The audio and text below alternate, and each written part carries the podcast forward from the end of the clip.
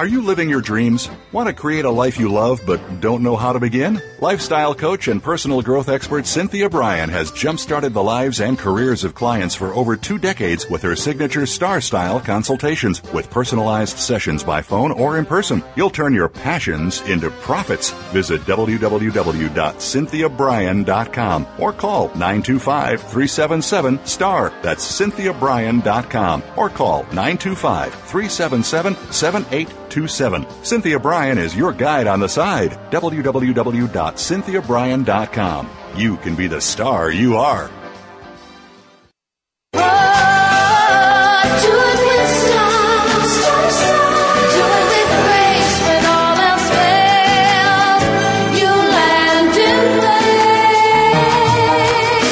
Have a plan for your life. You've set goals. You know where you want to go. Congratulations on finding Star Style. Be the star you are. Our vibrant hosts, passion, purpose, and possibility producer Cynthia Bryan and her energetic daughter, healthy living specialist Heather Brittany, share the best roads, fastest detours, and successful strategies for a life worth living. Reach your potential with their personal achievement coaching, miracle moments, inspiring guests, titillating interviews, and business bites. Be introduced to new books and innovative ideas that encourage you to live a positive, sustainable lifestyle while achieving your dreams. Ignite your power. Make a difference in the world and shoot for the stars. It's the Power Hour of living, loving, laughing, and learning. On Star Style, Be the Star You Are. Lend us your ears. The party starts now. Never say never. Live your dream. Well, welcome once again, our power partners, to Star Style, Be the Star You Are. We are your hosts. My name is Cynthia Bryan. And I'm Heather Whitney. And you are listening to us on the Voice America Empowerment Channel. Our goal is to seed, stimulate, and support space for positive, meaningful conversation. And this program, Star Style, Be the Star You Are, is brought to you by Be the Star You Are nonprofit that is encouraging a positive literacy and positive messages designed to inspire and motivate you to greatness. Because every act of kindness opens your heart, it dampens your fear, it turns the pages, it tips the point, and it heightens your joy. The Miracle Moment is brought to you by Star Style Productions, coaching you for writing, speaking, and media interviews. Call nine two five, three seven seven, S T A R or visit Star Style Productions to book your session, because you can be the star you are. And this is from Anne Rand. Throughout the centuries, there were men who took first steps down new roads armed with nothing but their vision. And today's show is all about vision. We are bringing you the acclaimed visionary, perennial best-selling author of What Color Is Your Parachute, Richard Nelson Bolles, who was recently featured in Forbes, uh, in Forbes magazine, along with Warren Buffett, as one of eighteen financial wizards. And then we'll be talking about creativity and how a person can ignite that flame that burns deeply within. But right now, coming up in Health Matters, Heather Brittany is offering us a prescription for living life by cultivating good habits. Heather, cultivating good habits, that's something that all of us, or most of us, I would say, would like to do. But how do we maybe bury the bad habits that start bringing us down? Well, again, yeah, old habits are hard to break. And as a society, you know, we're always looking for that magic bullet, the, you know, waiting for the next miracle drug or something to cure all. Um, and, you know, and doctors actually receive no economic uh, benefit from uh, pushing uh, prevention, you know, uh, over than drugs to their uh, patients. We all know, you know, eat healthy, exercise, but a lot of times it's really hard for people to comply with that. And oftentimes we set these goals, and then we don't, we don't achieve them, and then we start feeling gloomy, and we, you know, we focus on all the, the negative, what have to. And, you know, something that's inter- interesting, we've talked about it in many shows before, um, but more than forty percent of Americans, uh, make res- uh, New Year's resolutions. We all do every year, and oftentimes it's to live better, to be healthier. um, and more, you know, and, and it's something that within the first two weeks, it's like sixty percent is not, it's a very few number that actually complete with their goals. I know, that's really sad because usually the number one thing is people want to get fit or lose weight, right? But, you know, before February first, it's over. So anyway, that's a hard habit to break. So the first thing, yeah, I wanted to, I kind of have five overall tips I really want to share about creating healthy habits with us. And as we say, it's our biggest issue, I think, is a lot of times we set this big, I'm going to do this, it's going to be an overnight success. But we think about things as things take a long time to build up. Um, and so once your mind kind of pays attention, your brain can build up um, the pathways to reinforce what you're learning. So my first thing is set your goals by baselining your health. So first step is just taking uh, taking control of your overall well-being is to set the goals and make it sure that it's sensible. Um, you know, gather some basic facts about your your current health, and something that can be simple as you know, going with your doctor, having them do a cholesterol test, a, a blood sugar, diabetes, finding out what your assessment is, because oftentimes we have a misconstrued uh, view of what our self is or what our health is. Many times when we're really healthy, we think we're not healthy enough. Or many times when we're very unhealthy, we think, no, we're we're just normal. You know, we're, we're perfectly fine. We're not overweight. We're not eating too much sugar. And then it's it's oftentimes not until you actually go to a doctor or have a specialist speak to you that you think, oh my God, there actually is an issue. So have something assessed, um, preferably by a professional. Um, something simpler, you know, that they oftentimes, even if you don't have health insurance, it's something you can have at a very low cost thing to find your overall health. Um, and then once you have that information, you need to set your goals. And how do these goals? Start thinking about the big pictures. You know, changing your lifestyle habits is rarely easy, and that's because we have comfort zones. We have habits for a reason. It's a lot easier to create a habit. Um, usually an easier habit than to break a bad one. And, you know, think of things, you know, do I exercise? Do I smoke? Do I overindulge? Do I drink? Think about all these things um, when it comes to kind of creating your baseline of what exactly it is you want to change. The next thing is making your priorities. And I always think it's really good, um, especially if you're thinking, you know, I, I need to make this change. And, and, oh, and as a side note, I always think it's just something that's funny to me. Wow, people... So over and over the weekend, and people always have this thing, well, starting next week, starting on Monday, things are changing. It doesn't matter what day of the week. It can be a Wednesday. Make if you, Those are called excuses. That's right. Excuses. Yeah. You know, a lot of times we, we wait until next week. We wait until next week, and then something happens. Uh, we do eat a whole bunch of donuts and say, oh, okay, well, I messed up. I'm going to start over it next week.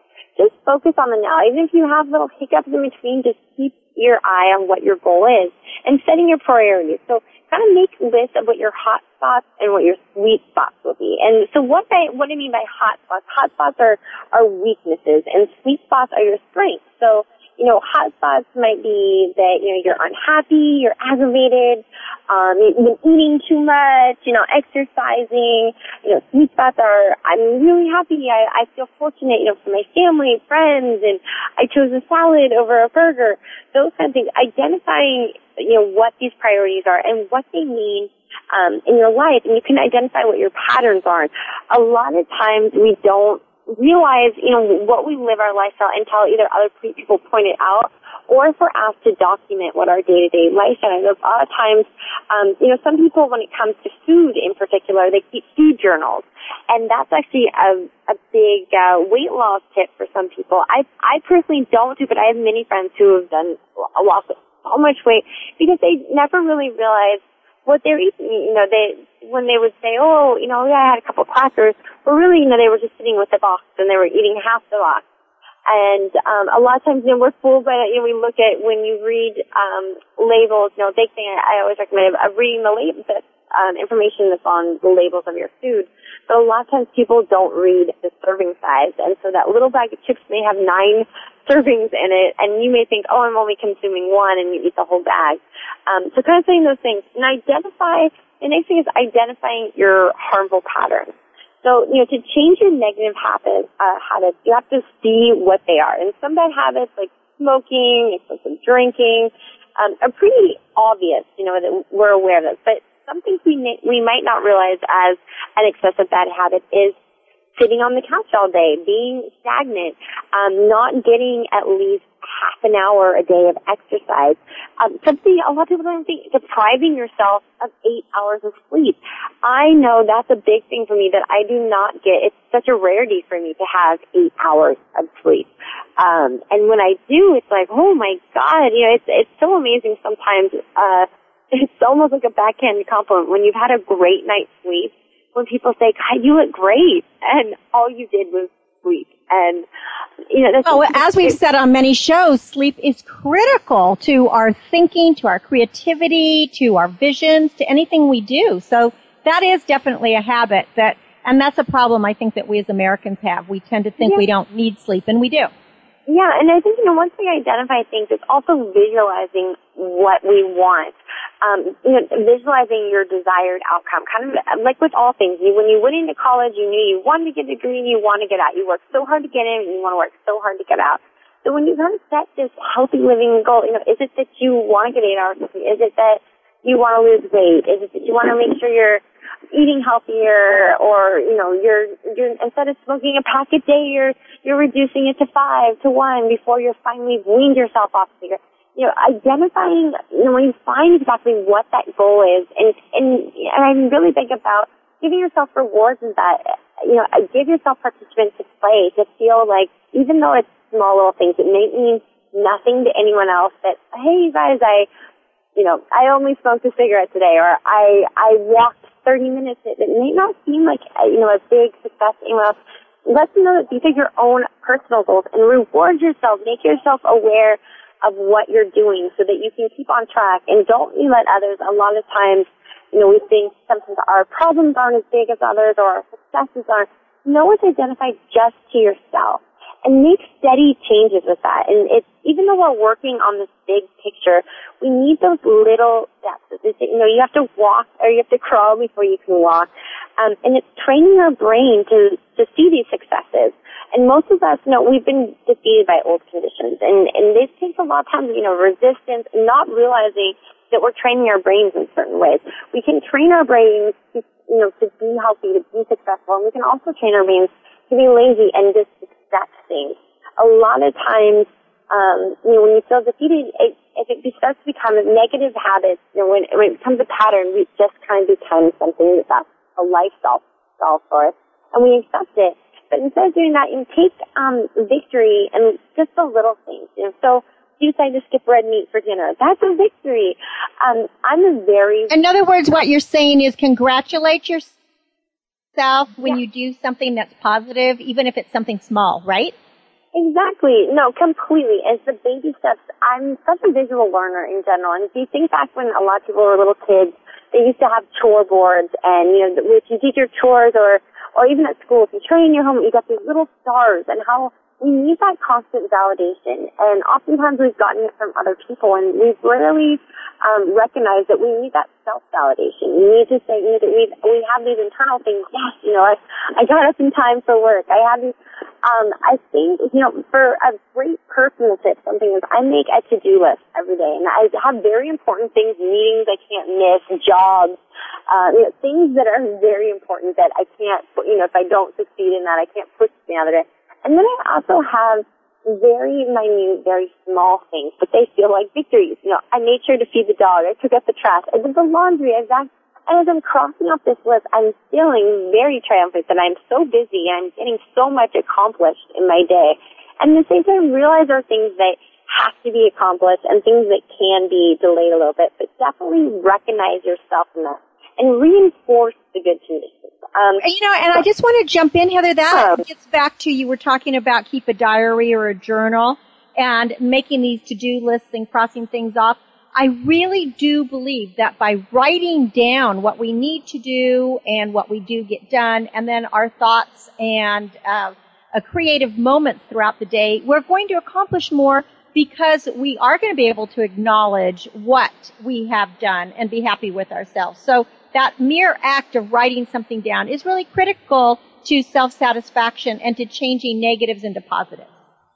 Yeah, and you know, it's, and on average, it takes about sixty-six days to uh, create a habit, especially when it comes to good habits. And there's uh, studies have shown that creating bad habits are very can happen within a couple of days, and you can break Things some that, you know, that fifty-six days of I am going to go to the gym every day, I'm going to eat healthy, you know, I'm, I'm going to make sure I say a positive thing to someone every day, you know, those kind of things can take up to sixty-six days to truly have it affirmed, but it can be broken within six days of, you know, easily we, we don't go to the gym one day and we sit and slowly become in these negative habits that that becomes our habit with us. So always reinforce yourself. And I think a great thing is journaling things down, um, to reflect the positivities. And a lot of times with journaling, it's not that you're ever going to read it again. It's not that you're going to reflect on it.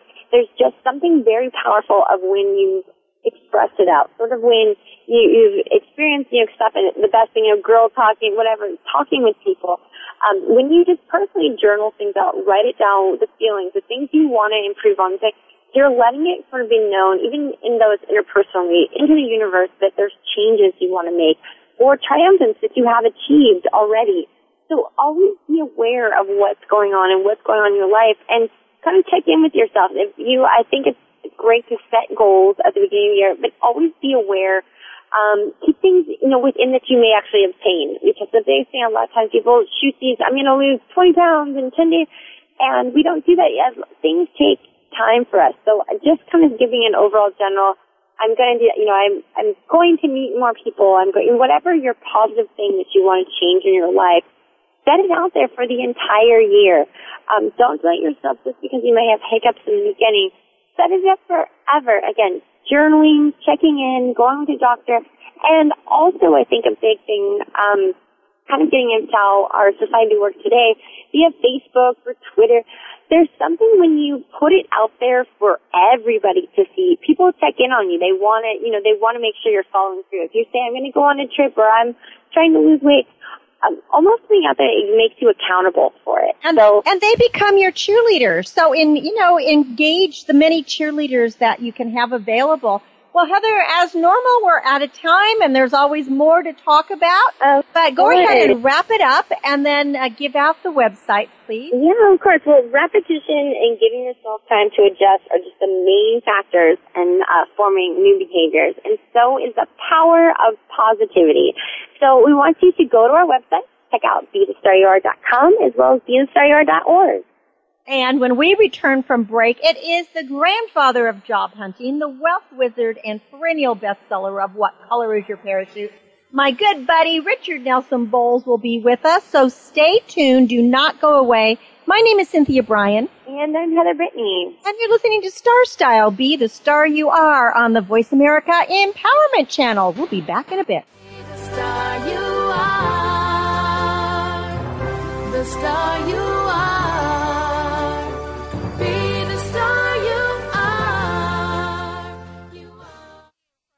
Follow us on Twitter for more great ideas at Voice America Empowerment.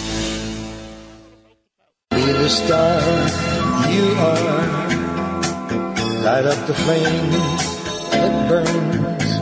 Low literacy and poor communication skills have been identified in studies as major contributors to general conduct disorders, psychiatric disorders, criminal behavior, and adolescent suicide. To live and prosper in this society, we must be lifelong learners with access to knowledge and skills that can sustain our lives at work, at home, and in our communities. Be the Star You Are five oh one c three charity has been working to increase literacy and improve positive message programming since nineteen ninety-nine. You can help by making a tax-deductible donation today. Visit w w w dot Be The Star You Are dot org. Everybody counts. w w w dot Be The Star You Are dot org. Be the lucky star you are.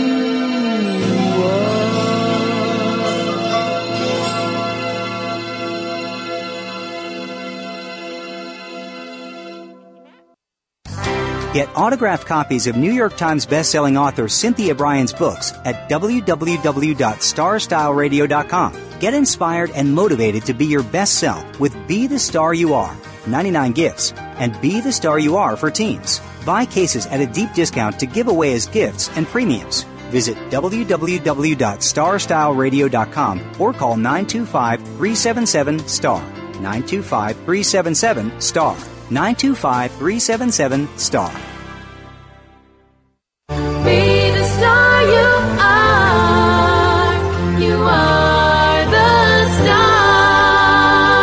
Plug in your headphones and tune in to enlightening interviews with acclaimed authors and successperts as our Oprah of the airwaves, Cynthia Bryan, gabs with the gurus. Lend us your ears for the Power Hour on Star Style, Be the Star You Are. Now, here's Cynthia Bryan. Find all you need in a life that shines. We know you have a plan for your life. You've set goals. You know where you want to go. And there's going to always be detours on this road. And that's where we come in here at Star Style, Be the Star You Are. We want to help you ignite your power and shoot for the stars. My name is Cynthia Bryan. You're listening to Star Style, Be the Star You Are on the Empowerment Channel of Voice America.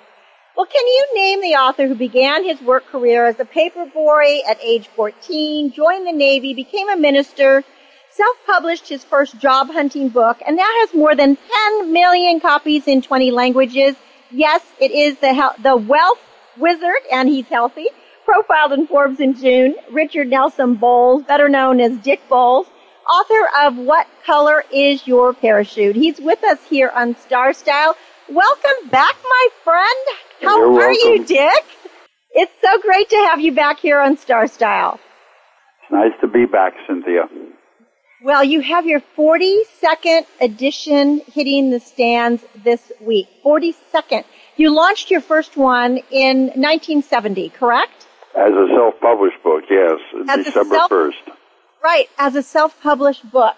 And, I mean, you're one of the legends because you you uh, you self-published it, then you got published by ten Speed Press, and you became like the anchor for that particular publishing house and have sold, you know, millions of copies in all these languages.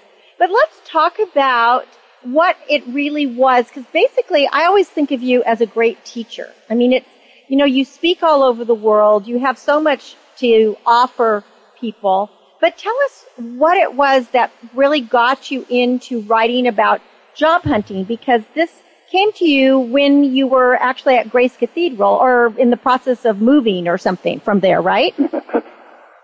After all Being these downsized. Years, you're so hazy about that, aren't you?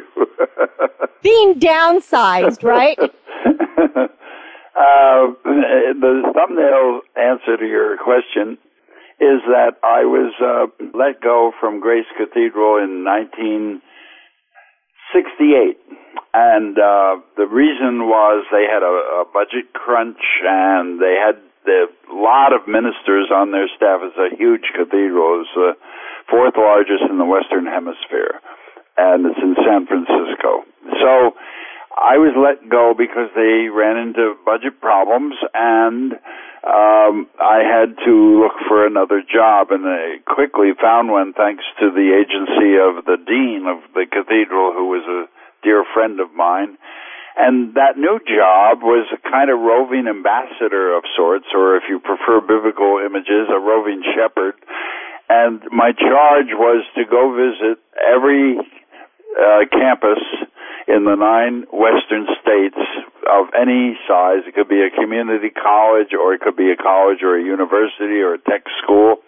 And if they had any kind of ministry on that campus, or even more importantly, they had anybody who was charged full-time to do that ministry, uh, I was to visit them and ask them what problems they were facing. I didn't have any authority over them, but their governing agency, whatever it was, in the Episcopal Church, it was the diocese. Uh, in other uh, denominations, it was a different kind of uh, overhead, but they all wanted my opinion. And I traveled with fellow members from the other churches. I was in a group called United Ministries in Higher Education, and that consisted of the ten major denominations in the uh, Protestant world. And so when I visited them, I said, what kinds of problems are you facing? And quickly, I found out that they were all facing being let go for the same reason I had been. Uh, After the Second World War, and for some time, uh, the old saying about there are no atheists in foxholes was coming true, and men came back from war tremendously more religious than when they had left, and they joined the churches in large numbers, their families and everything, and they pledged to the churches they were members of, and and so the church had a vast amount of money to build large uh, plants, physical plants, and uh, larger churches, and so on. And then that enthusiasm in the sixties began to wane, and many churches had to cut back, and they were stuck with these huge properties that they had built during the good times, but the ministers had to be let go. And so these men that I was supposed to visit and, in a sense, report back to their bosses what was going on, they all said to me, hey, we're out of a job, and you were let go. We know your history, so tell us how to do this. And I said, I haven't got a clue. So what I did have was a tremendous travel budget. So I traveled all over the country asking two major questions. The first was, if you have to job hunt and you can't find a job, uh, using the traditional three methods of those days, which were resumes, ads, and agencies, private or, or federal, then how do you go about job hunting when those don't work for you? And the other question I asked everybody was, uh, if you want to change careers, how can you do that without having to go back to college or, or training further, when these guys, they were almost always married, they were all guys, there wasn't a single woman campus minister in the nine western states at that time. And Uh, they all could not afford to take the time out to go back to school, so they wanted to know, how can I change careers without doing that? And eventually I found the answers to these two questions, and I self-published my findings in um, about one hundred twenty-nine pages, uh, December first of nineteen seventy, as we were saying, and suddenly everybody wanted a copy of it. I got requests not just from campus ministers, but I got a request from um, General Electric, from the Pentagon, from C C N Y, from U C L A, and so on. I just knew they didn't have that many campus ministers. So I said, why on earth are you buying this book? And they said, well, in your research and interviewing, you uncovered a lot of ideas no one has ever heard of, and we can adapt it to our own uh, target audience. So uh, when the commercial publisher approached me, which was a man named Phil Wood, who just died a couple of years ago, uh, he said, I want to publish it for a general population, not just for campus ministers. And I said, all right, I'll rewrite it. And it leapt onto the bestseller list almost immediately. It stayed on the uh, New York Times bestseller list for about five years. And uh, it was an astonishing phenomenon in the publishing industry that even now today, it's still selling uh, copies, lots of copies, uh, every single year. Well, I think also what's so, it's such an amazing story, and it gives people hope that are writing books out there and that have something important to say and share. But your book, What Color Is Your Parachute, was also chosen as one of twenty-five books that have shaped people's lives throughout history by the Library of Congress, you know, right? The, so that is really an amazing, amazing thing.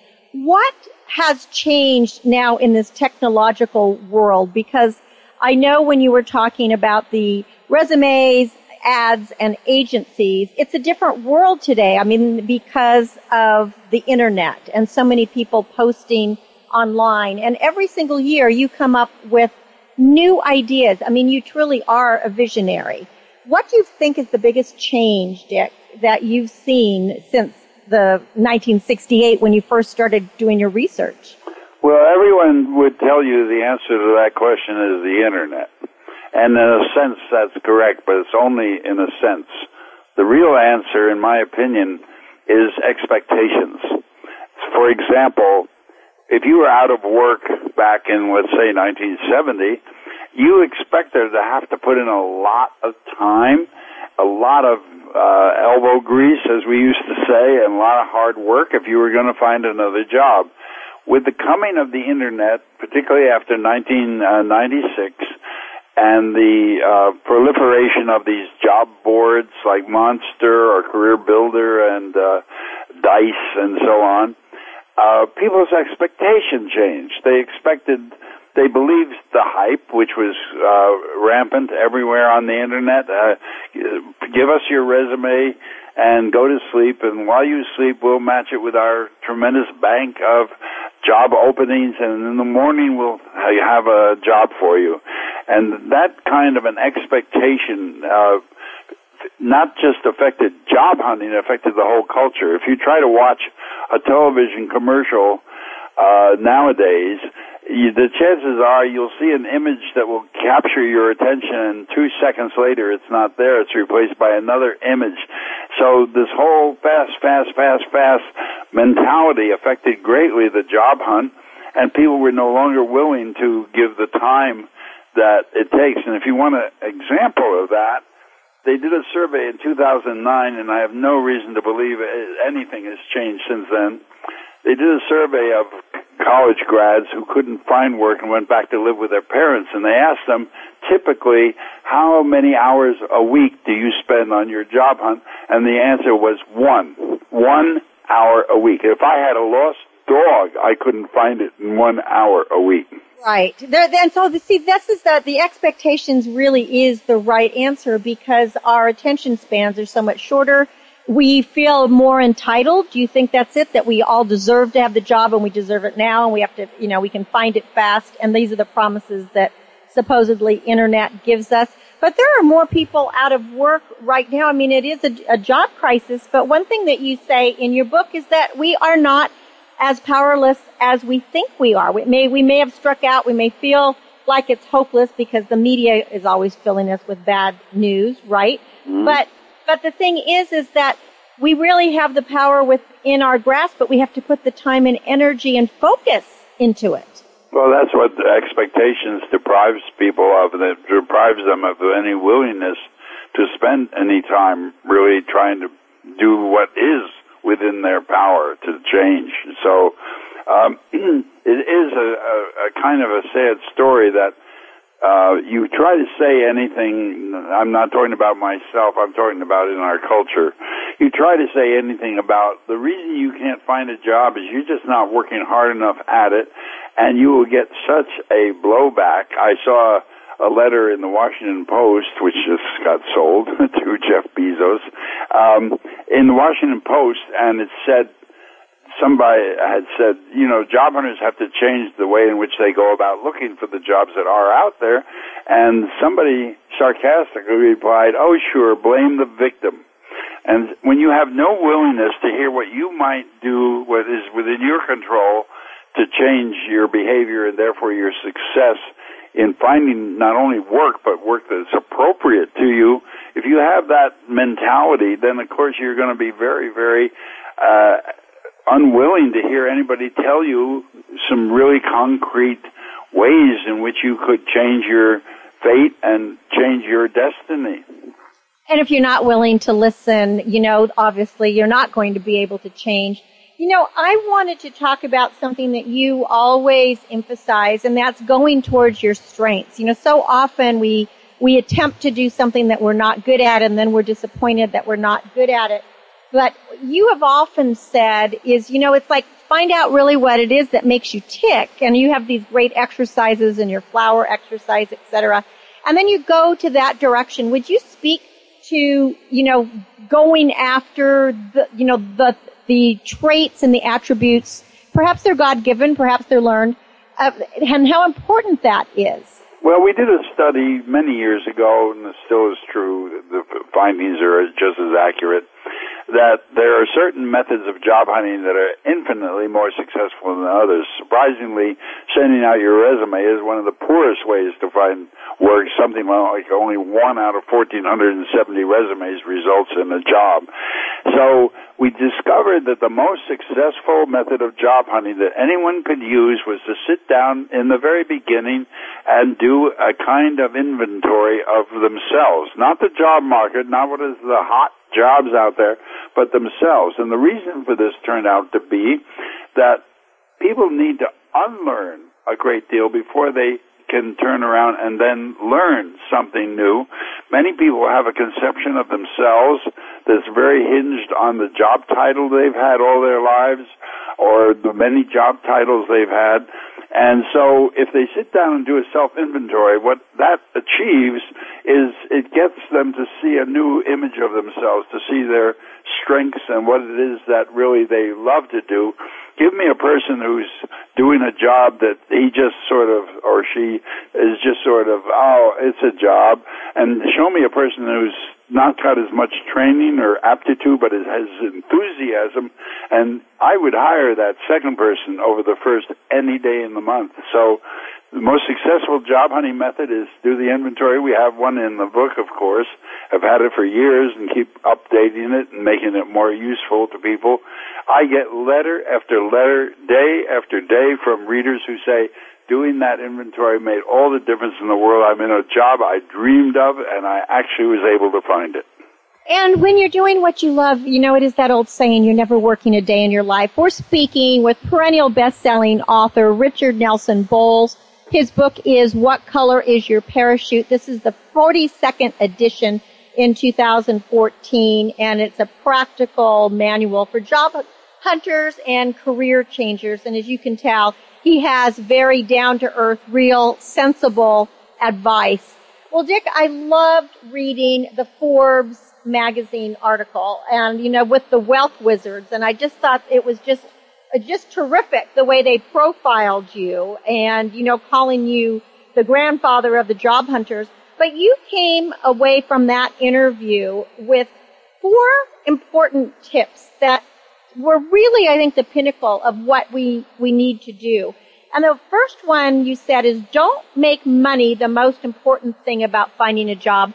Has it been your experience that that seems to be the first criteria that people are looking at is how much I can make? Because sometimes you make a lot of money, but you're not happy where you live or, you know, the weather or whatever it is. True. Very true.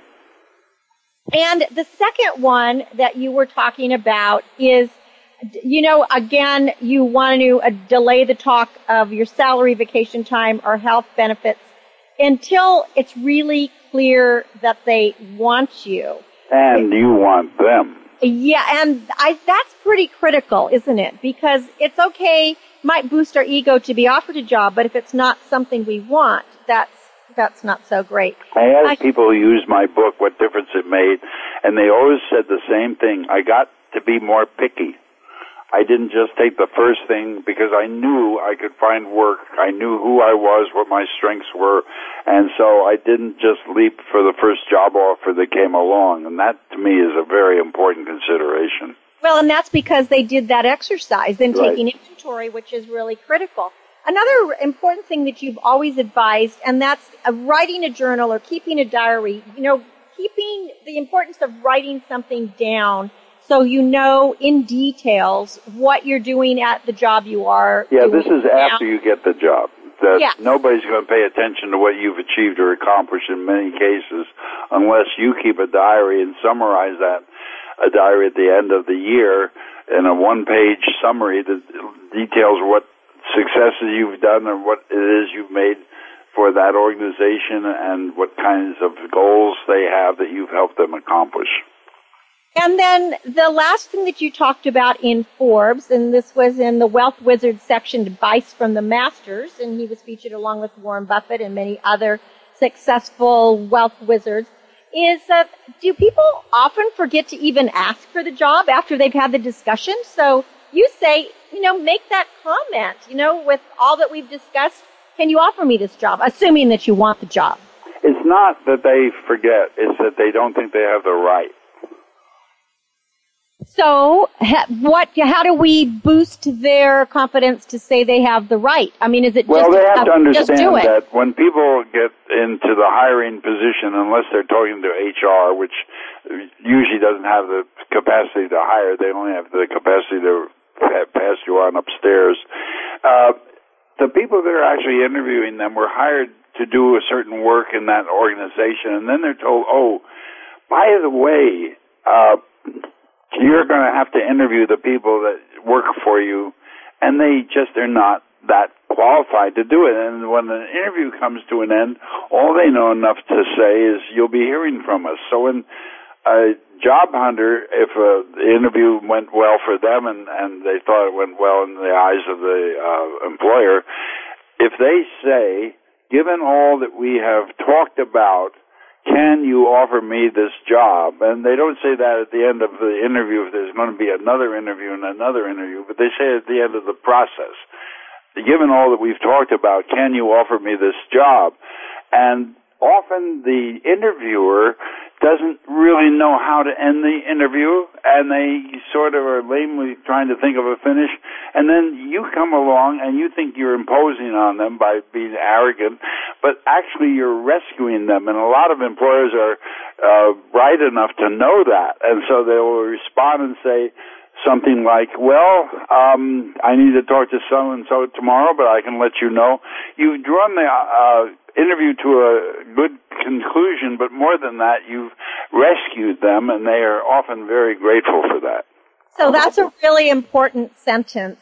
Well, again, our author today is Richard Nelson Bolles. His book is What Color Is Your Parachute? His website, job hunters bible dot com. This is a book that needs to be on every person's bookshelf because we all are job hunters at some point or another, and sometimes many times in our lifetimes. And I guess it's happening more and more now, right, Dick, is that we're going to change jobs more often. Yes. Every job today should be regarded as temporary, and you should always know how to job hunt. So if you're out of work, you have two tasks. One is to find a job. The second is to use that process to master the job hunt so that ever thereafter, if you need it, you'll know exactly how to do it and you'll feel confident about uh the, as I mentioned, there are many ways to look for the vacancies that are out there. They just issued a report yesterday that there are three million vacancies right this minute. And so when you know all that, then you're very di- in a different mood than if you think your job is permanent. Well, we're going to need to go to break, but I just want to finish the interview by asking you one last question. And outside of your lovely wife, Marcy, what makes you the happiest in what you've accomplished with What Color Is Your Parachute and all the people that you've helped? My faith in God. And that has been there since the very beginning, and well, I'm I was sure a minister for five oh years. Yes, yes, yes. And I this has to be one of the big reasons that you hit number one and stayed there for, for forty-two years. Yeah, well, and Time Magazine uh, a couple of years ago said I was one of the my book was one of the one hundred best nonfiction books in the last ninety-three years.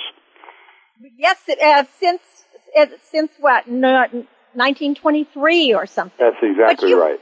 You have won so many different awards. Uh, the National uh, Samaritan Award. You you know you're you're in every kind of magazine. You've been interviewed by everyone. And I just want to thank you, Dick, for coming here on Star Style, Be the Star You Are once again, and uh, sharing some of your incredible wisdom and advice. And congratulations to all that you've accomplished, and our gratitude to you for everything that you've done for everyone that's out there. Oh, you're very welcome, and it's nice to be interviewed by you. You're always a lovely interviewer, and I know where you live. Yes, you definitely do, and thank you for stopping by, and I wish I would have known that you were on your way. As I said, I would have baked a cake, and you don't think I do, but I do. Well, that's Richard Nelson Bolles. Please visit his website.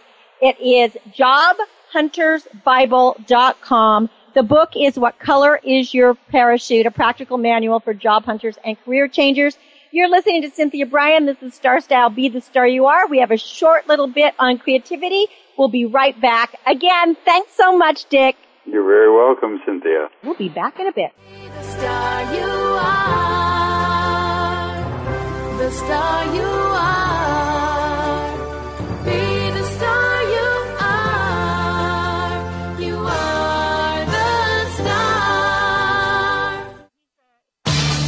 Change your world. Change your life. voice america empowerment dot com. Business Bites. Here's Cynthia Bryan. Are you experiencing growing pains? Growth is a great thing when you're prepared to handle it. Oftentimes, small business owners try to do everything themselves, and when they find they can't, they panic or they withdraw. It is the managerial demands that can cause a burgeoning business to fail. Delegate the management to a qualified individual and keep tabs on the progress. Here's a list of traits that a successful manager can employ as a business is growing. Focus on the project exclusively. Pay special attention to the little details. Train your personnel and see training as an investment in the future. Evaluate all your employees' productivity. Resolve conflicts and keep the business running smoothly. Step back and determine where your company currently is and where it wants to go. Take the steps necessary to ensure continual growth and prosperity. And remember, you are the star of your own performance. Turn your passions into profits. I'm Cynthia Bryan with another business bite from Star Style. For coaching and consultations, call nine two five, three seven seven, STAR or visit Star Style Productions dot com. Are you seeking a dynamo speaker for your meeting, conference, or organization? Internationally recognized keynote speaker and New York Times bestselling author and lifestyle coach, Cynthia Bryan, will bring her energetic expertise, passionate professionalism, and ebullient personality to your event. Hailed as an expert in lifestyle, women's issues, self-help, personal balance, leadership, media, gardening, and interior design topics, Cynthia Bryan is a popular empowerment keynote speaker around the world, lecturing to audiences of one hundred to five thousand. For rates and bookings, call nine two five, three seven seven, STAR, nine two five, three seven seven, STAR, nine two five, three seven seven, STAR, and visit w w w dot cynthia bryan dot com. When you want the best, book Cynthia Bryan, w w w dot cynthia bryan dot com. Are you a teenager with lots to say, but no one to talk to? Let your creativity explode and your voice be heard on the radio program Express Yourself, a show by teens, for teens, and about teens. No topic is off limits as you connect with teens with attitude. Check out Express Yourself on the Voice America Kids channel and join our global community where teens talk and the world listens. w w w dot b t s y a dot com. You can express yourself. Be the star you are. You are the star. Get ready to be inspired, entertained, and motivated to greatness with positive, uplifting, life-changing talk radio. Turn up the volume. Tune in to the Power Hour on Star Style. Be the star you are. Now, back to the program with the Oprah of the airwaves, Cynthia Bryan. You'll find all you need in a light that shines. The secret to every success lies not in what or even who you know, but in clearly seeing where it is you want to go. And here at Star Style, Be the Star You Are, we believe you have the power to have it all, and we want to help you get there and go in the right direction by bringing you the best authors, the best books, and the best messages. So we keep you going and going well. Well, I want to announce the uh, two thousand thirteen essay contest that will be gum- coming up in October. It's sponsored by U S Bank. And the topic this year is going to be what it means to be an American. So visit our website. You can find information under events at Star Style Radio dot com and start thinking about how you'll want to enter. You'll be able to win money, interviews on this radio show, on our sister teen show, Express Yourself, books, and more. So what is creativity? Is it just a flash in the dark that comes to you out of nowhere? Can you summon it at will? Can you decide that you want to be creative and, for example, be an artist or a musician or a surgeon or a science? The answer is actually no. Creativity does come in many different forms. Thomas Edison, Jonas Salk, Steve Jobs, Michelangelo, they were all creatives, yet they were all very different and in different fields. Now, recently, Time Magazine, along with Microsoft and the Motion Picture Association of America, polled Americans about creativity in the workplace, in schools, and in government to find out if the U S is still a global leader and if American citizens have the juice, you know, to be innovative. Now, some of the results were encouraging, and others were not so. But creativity is a renewable source. It is one that's universal, although it's not evenly distributed. You know, in my book, Be the Star You Are, ninety-nine Gifts for Living, Loving, Laughing, and Learning to Make a Difference, I tell people that we were not created equal. We're something far better. We are unique. And that stands for creativity as well. We are unique. Now, when we think creative, creatively, fifty percent of people think in pictures.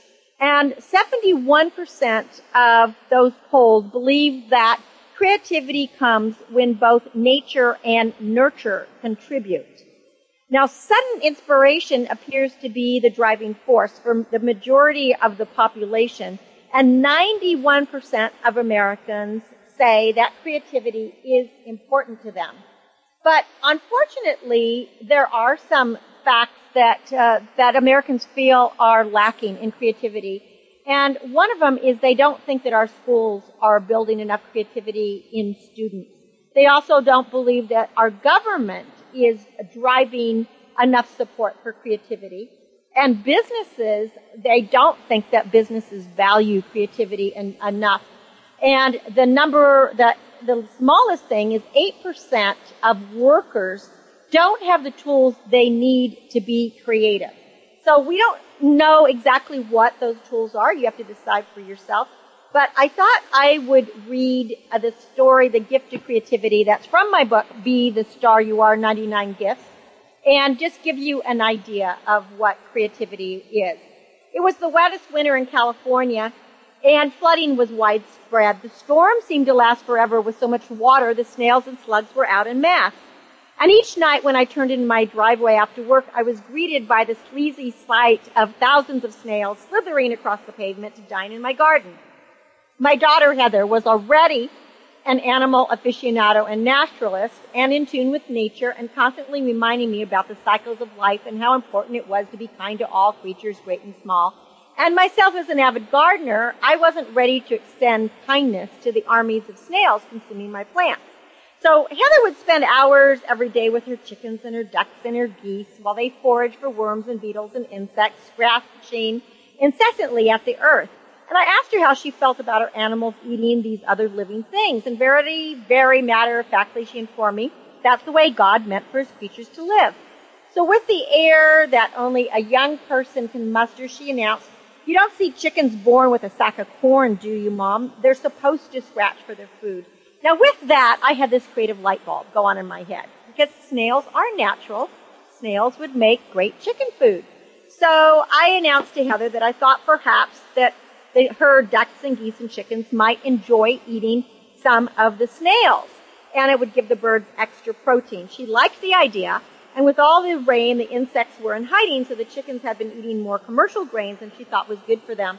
So what we did is we donned our rain slickers, our hats, our mud boots. We went out into the cold and wet, carrying five-gallon buckets, and we decided to have a contest to see who could fill the buckets the fastest. We took the buckets up to the animals, dumped them out, and we thought that they were all going to be eaten. But there were so many, they started slithering right back down the hill. And thinking fast as the kids were squealing, I thought, "Get creative, Cynthia, get creative." It hit me. "Come on, kids, let's start dancing as fast as you can, and we're going to do the snail stomp." So there we were, stomping on snails, and then we gave these back to the animals to eat in the morning. So there in the barnyard in the pouring rain, we danced and clucked and quacked and honked. We partied, we had a mission, and we were the snail stompers. So that was a creative, ingenious idea. When most people think of the word creativity, they think of artists and artisans. But creativity encompasses anything from creative problem solving to developing new organic farming techniques to decorating a room. My dad was ingenious at figuring out ways to fix tractors and fences and other farm equipment with the tools at hand. And when I'm doing an interior design job, the client doesn't have the budget for what they want, I find an alternative. When we first moved into our newly constructed home, we didn't have money for furniture. So we slept on a carpeted floor with only blankets and no mattress, but for the kids, bought them a tent and sleeping bags, put stars on the wall, and they loved it. They pretended they were camping under the stars. So there's always ways to find a creative solution that can be inexpensive and fun. To be creative, we have to be open and receptive to new ideas. Unpredictable and unforeseen obstacles become the playground of the creative mind. To create is to discover unique ways of acting and thinking. And when we are creative, all our vitals are put into high gear, our juices start flowing, and the results can be absolutely extraordinary. Every problem has a creative solution if we just let ourselves find it. So be creative, assert your individuality, and become your own unequaled masterpiece. And this is an exercise I designed called the snail stomp. You can think of a sentence and then let your body say it. You move your body without using your voice. You can stomp your feet, you can dance, you can fling your arms, but you can't say anything. For example, how would you say, I don't know? Would you shrug your shoulders? Would you put your hand under your chin? You have to decide, and you have to have fun with it, because your goal is to be creative. Now, one thing that could be fun for you is to stand in front of a big mirror and consider each of the following sentences and use your body to express them. I love you. Get away from me. I can do this myself. Shh, be quiet. I want that. I'm scared. Oh, not again. So how do your body movements convey what you're thinking? This is your creative genius at work and at play. And just remember that everyone is an original work of art. Being different is your birthright. So you too can be a Michelangelo of your own world. Well, thank you very much for joining us today here on Star Style, Be the Star You Are, for always being great listeners and allowing Heather Brittany and I into your life. Make sure you're tuned to Voice America Empowerment Channel every Wednesday from four to five p.m., as we bring you the experts, the authors, the personal growth coaches, and offer you fun and success. You can change your life, and you can make your dreams come true. This program is brought to you under the auspices of Be the Star You Are charity, a five oh one c three literacy and positive messaging nonprofit. Make a donation today. Go to b t s y a dot org or b e the star you are dot org. For information on Star Style Productions, you can call nine two five, three seven seven, STAR or visit star style productions dot com. Our aim is always to encourage, inspire, inform, amuse, and motivate. Cherish the past, dream of the future, but remember to celebrate every minute of your life. It's the only minute you'll have. And read a book this week and make it What Color Is Your Parachute? Because we're all job hunters, and there's always new things to learn. And until next week, when we're here on the same playground at Star Style, Be the Star You Are, remember, love always wins, kindness prevails, and smiles keep us happy. My name is Cynthia Bryan. This is Star Style, Be the Star You Are. I thank you and encourage you. Sparkle and shine. Be the star you are. Until next week. Be the star you are. Be the star you are. Be the star you are. You are the star. Be the star you are. Keep caring. It's been a pleasure bringing you our life-changing program, Star Style, Be the Star You Are. We have you on our radar, as it's our goal to inspire, inform, entertain, and motivate you to be the star you were born to be. For more information, visit w w w dot star style radio dot com.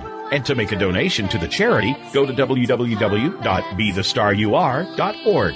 Ignite the flame that burns brightly within. Take charge of your life and coach yourself to success with our dynamic hosts, Cynthia Bryan and Heather Brittany, every Wednesday at four p.m. Pacific Time, seven p.m. Eastern Time, right here on the Voice America Empowerment Channel, for another serving of champagne for the spirit and a power boost to live with Star Style. Until we celebrate together next week, be the star you are. You